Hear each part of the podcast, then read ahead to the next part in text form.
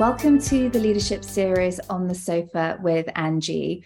I'm Angie Vo, the founder and CEO of Women in Tech Forum, and I'm joined here today by Casey Lord, who is the product director at Monzo Bank. Casey, it's an absolute pleasure to chat to you today. Thank you for joining us. Hey, Angie. Thanks so much for inviting me. Really happy to be here. Thank you.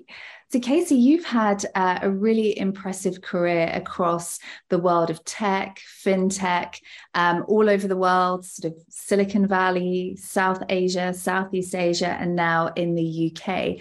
I'd love to hear a little bit more about um, your background. Yeah, sure. Um, thank you. That was a really kind introduction. So, uh, my whole career has been devoted to um, essentially like socially responsible finance um, which sounds maybe a little bit a bit nerdy and a bit niche but basically what i'm really interested in is how do you make money work better for people um, whether that's to do with people being excluded from the financial system, maybe because they can't access a bank account, or it could be that they do have a bank account, but maybe they earn less or have less saved up, and therefore they can't access the sorts of products that a sort of a different audience would be able to access. Um, so these kinds of problems I find really frustrating and therefore really motivating, and that's what my whole career has been about. Um, when I graduated from uni, I started working in um, sort of this social enterprise kind of sector. So, looking at um, social impact investing. Um, so, essentially making loans and investments in social purpose organizations. Um, you mentioned the kind of international piece. I lived in India for a year where I worked in microfinance as well, looking at savings and, and credit and insurance. But actually, most of my career has been in tech. So, um, after about five years of, of work experience, I decided to do to do an MBA. So I moved to the US. I went to business school in the US, and that's where I got involved in tech.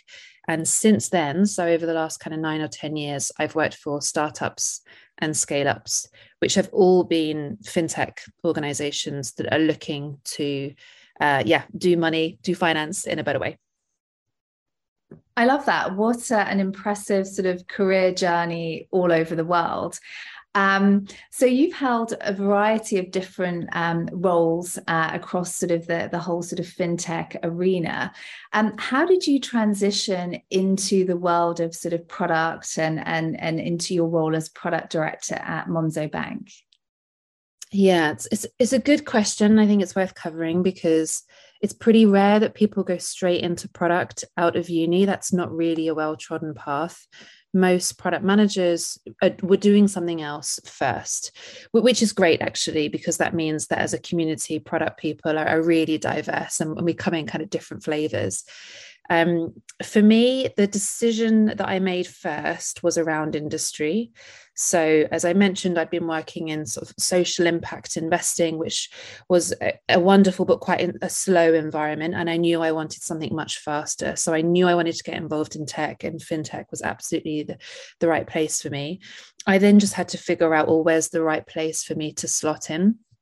I knew that that would be a commercial focused role. So I wasn't going to retrain to be an engineer, for example. Um, so I looked at product, I looked at marketing, I looked at a couple of other roles. And to be honest with you, it was a case of me speaking to a lot of people so lots and lots of networking to try and understand what do these roles look like day to day what are the kind of challenges that people are working on and how do i feel about those challenges do i find them interesting do i find them motivating and then what's the kind of skill set that i think i could acquire realistically to actually do these roles? And I, I, was realistic. I knew i wouldn't just jump into these jobs you know and that's part of the reason i wanted to go back to uni and, and um, do a master's in, in business was to like get those skills. Product essentially um, seemed like a sweet spot because it was around problem solving very very customer focused. And i knew that me having a slightly non-traditional background would be seen as an asset not something that would hold me back um, it wasn't easy to get in. Um, I definitely networked my way into PayPal, which is where I first started. I started as an intern. I had to lobby for that position. Like I, I created a I created a little sales pitch basically and, and really had to like sort of position why I was the right person for that role. But essentially, you know, was able to get it in the end. Um, and then I set up a startup with some friends. And although that's quite a risky path, um, if you have experience as an entrepreneur, in general, you're probably going to make quite a good product manager. So from there, it was it's been quite smooth sailing.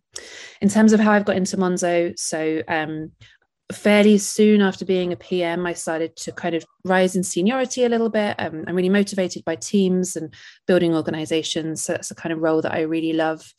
Um, and then, yeah, landed at Monzo last year as, yeah, just as a kind of culmination of all of that experience, I think. That's a really impressive uh, career journey as well, moving from sort of scale ups to, you know, being an entrepreneur and now into Monzo. Um, so as a product director, I, um, I know you're you're hiring for, for lots of different roles right now. What sort of skill sets do you look for when you're hiring into product related roles at Monzo? Yeah, okay. So the first thing to say is that um, Monzo, at the moment at least, uh, exclusively hires experienced product managers. Um, so usually we're looking for kind of, I'd say minimum four to five years of experience. There are some exceptions to that, but as, as a general rule, that's what we're looking for. And within that, what we normally look for is experience in high growth consumer tech there's lots and lots of skills that a PM is expected to have if they've worked in that environment. I won't list all of those things um, because people I think who have done that job will know what they are. What I will perhaps go into is maybe what's a little bit different about the sorts of product managers that we look for at Monzo. Um, there's something around depth of thought, which I think is quite striking about the PMs that we have at, at Monzo. The, the size of the company um, combined with the fact that we've got really incredible uh, sort of designers, user researchers, data analysts, engineers, means that the product manager role is quite strategic at Monzo, more so than any other company I've worked. So, for someone to do that role really well, what we're looking for is someone who has a depth of thought around a problem area. So, someone who's willing to go deep into things like customer needs and customer behavior, it could be industry trends that you're looking at, but essentially gathering lots of signals from a diverse range of data sources and pulling all of these things together and creating what we call like a, a view of the world. We also look for someone who's very strong at communication, particularly written communication, as a way of kind of sharing with their teams like this is my view of the world. And then eventually of course like here's what i think we should do. Here's what we should build design whatever it might be. Um, but compared to other places that's something that i think is quite special about our product managers. Another thing i would add is is the ability to lead a team. So someone who's seen as a really um, sort of um, convincing leader someone who's able to tell a story and, and, bring their team along with them to kind of follow that story and, and follow that vision for how they see a product evolving over time. Um, and customer centric which isn't unique to monzo. You know i think like every startup and every scale up says they're customer centric but what's really lovely about working at monzo is that everybody cares very deeply about the customer and the mission we've got to make money work for everyone Excellent, thank you. It sounds like a, very exciting organization and product team to join. So, the roles at uh, Monzo in the area of product management sound really exciting and very strategic, and I can certainly see why you love what you do. Um, you talked about uh, the importance of networking in uh, your career development. Um, obviously, for people, you know, midway through their career, they've been hit with sort of COVID and home working how important is it to build out your network um, in your in sort of supporting your ongoing career development?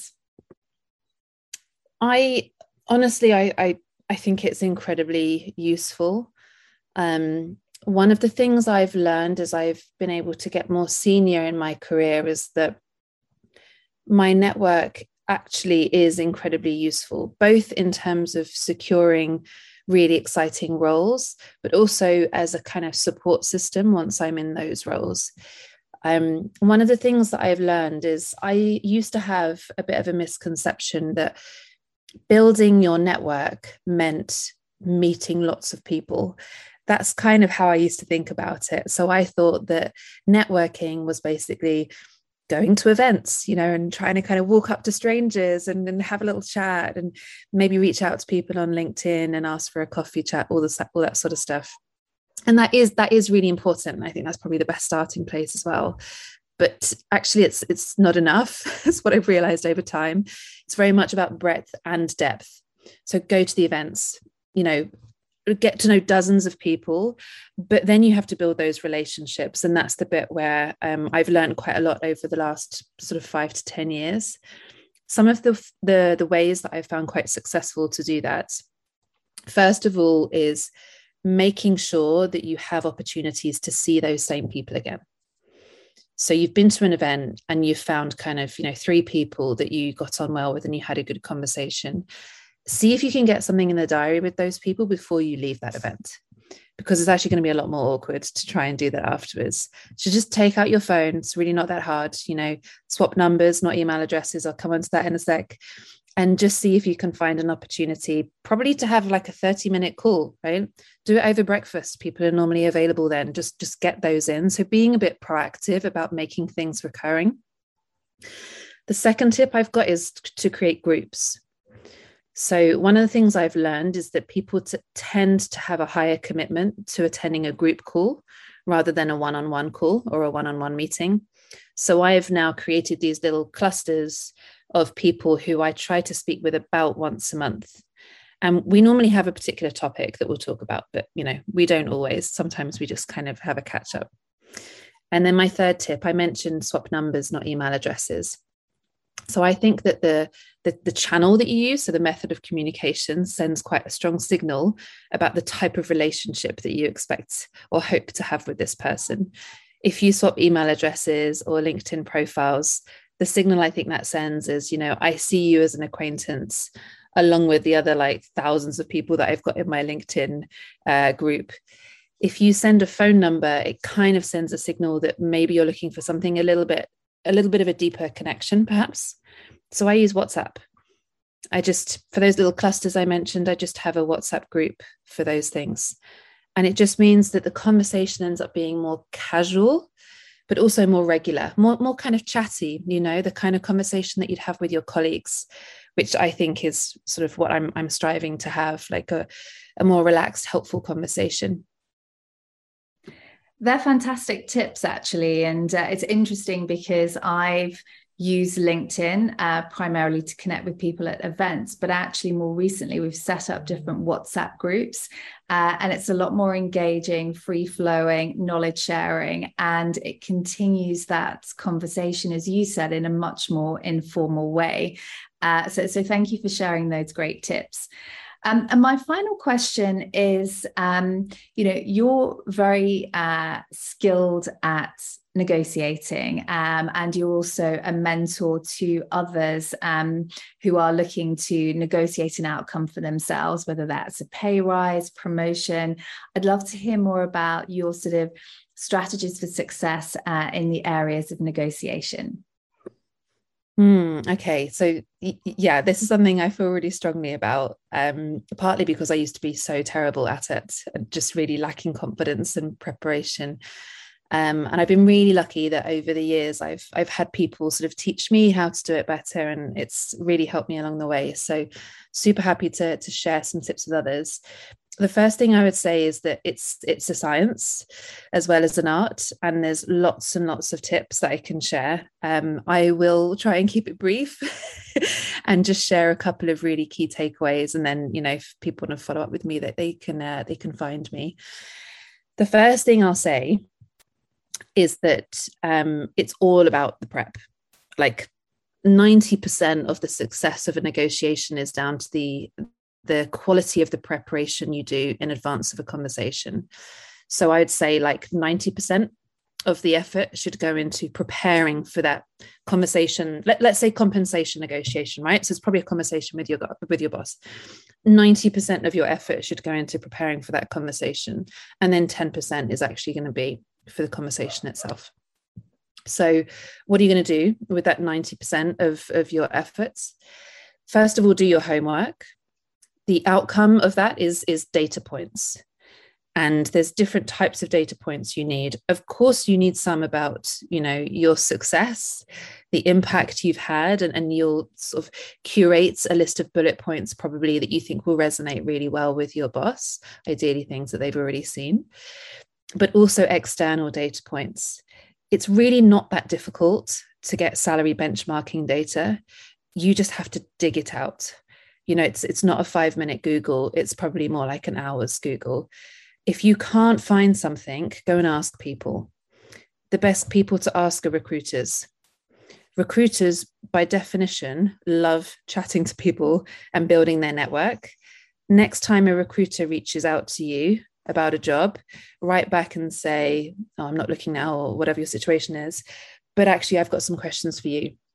Jump on a call with them and ask them what's the going rate for, for my job or what's the going rate for the job that I'm trying to get to and do this with a couple of people. It really won't take you that long and you will get the freshest ben- benchmarking data that you could possibly get. So that's like a, a really, really good tip that I found.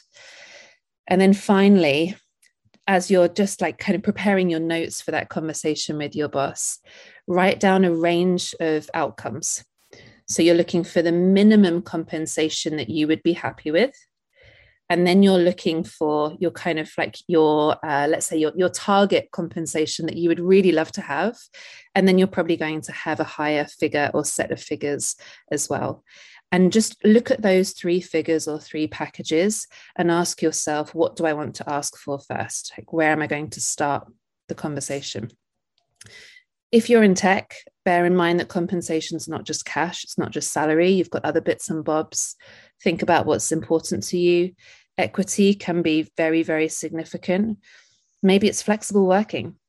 Maybe you want a couple more days holiday. Maybe you want to be able to leave at five o'clock sharp because you've got some commitments in your evening. Like, write all of that stuff down and put it all on the table. Like, all of that should be part of the compensation conversation because often organizations will have strict salary bands that they can't go outside of but they won't have such strict bans on things like equity or flexible working. It's much easier for them to say yes to those things than salary, oftentimes. So it's worth putting that on the table because I think it's more likely that you'll get a sort of better and well balanced outcome. What fantastic advice. Thank you. And uh, I love the, the tip about speaking to recruiters and knowing your worth and knowing your value in, in the marketplace and being flexible on what you're looking for as well. It's it's not just salary, as you said, it's the entire package and making it work for you wherever you are in, in your own sort of career journey, but also life journey as well. Katie, it's been an absolute delight speaking to you today. Thank you so much for sharing all of your advice and practical strategies. Um, so, thank you once again for joining me on the sofa today. No problem. It's been a pleasure. Thank you.